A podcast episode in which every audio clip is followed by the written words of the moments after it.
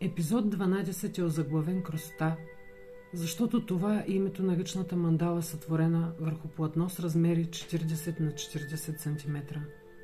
За изработката й са използвани акрил и темпера. За красотата Един поет му рече Кажи за красотата, а той отвърна Къде ще търсите красота и де ще я намерите, ако самата тя не е ваш път и ваш водач? И как ще заговорите за нея, ако самата тя не изтъче речта ви? Печалните и оскърбените ще кажат. Красотата е мила и нежна.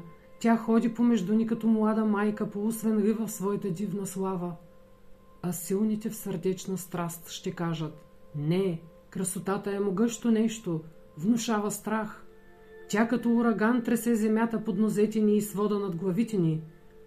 Някои с изнорени морен дух ще кажат – Красотата е тих мек шепот и мълви в духа ни. Гласът ти гасне в нашите мълчания, подобно бред светлик, затрепкал в страх от сянката. А неспокойните по дух ще кажат Тя викаше към нас от планините, гласът ти бе тропот на копита, прощение на крила и лъвски рев. А стражата към полунощ ще каже На изток зазорява красотата.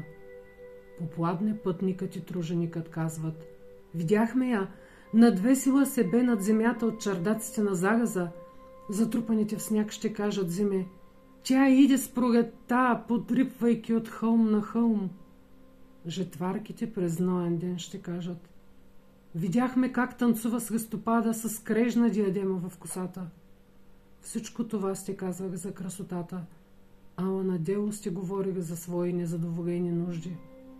Но красотата е не нужда, а екстаз не е уста присъхнала от жажда ни празна длан протегната за залък, а е сърце възпламнало и тръпно, обаян дух, когато тъне в нега. Тя не е образ, който ще видите, нито песен, която ще чуете, а по-скоро е образ, който виждате и даже с затворени очи, и песен, която чувате даже и с запушени уши. Тя не е мазгата в набраздената кора, нито крилото сраснало се нокът, по-скоро е вечно цъфтяща градина и вечният поглед на ангелски рояк. О, Гюдиево Фагески, красотата е животът разбудил святия си вик. Но вие сте и животът, и вуалът. Красотата е вечността, съзерцаваща се в огледало, но вие сте и вечността и огледалото. Пророкът Хавил Джубран преди известно време рисувах красотата и докато вървеше процеса, дойде нова поръчка на същата тема. Вече в по-голям размер. Дошла да прояви още една част от себе си, да покажа на света друг свой аспект и да разкаже нова приказка. Приказка за красотата на душата.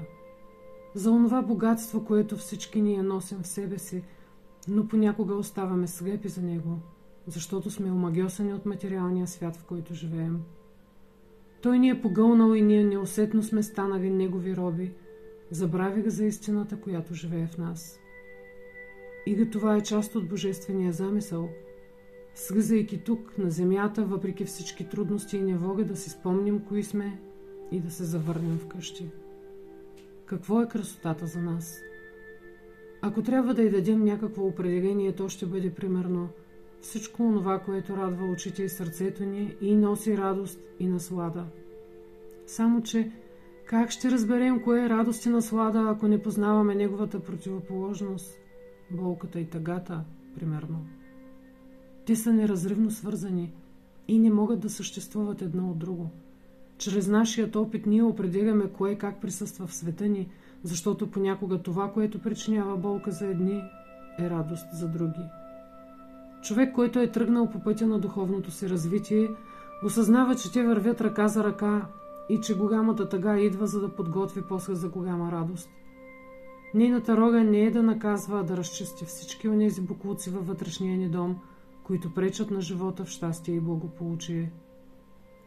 Когато е достигнато до това, човек с благодарност посреща всичко, което идва в живота му, защото разбира, че щом е дошло – той е дар, който да му помогне да върви напред.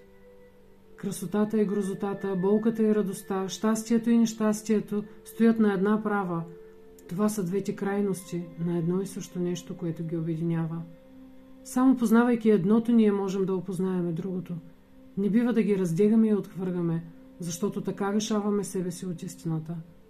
Тоест, искаме да живеем в красота, трябва да сме приели, че съществува и нейната сестра, грозотата, която е пренесла себе си в жертва, за да можем да открием разликите. Ако тя не съществува, няма да съществува и красотата, защото няма да има с какво да сравним, за да разберем истината.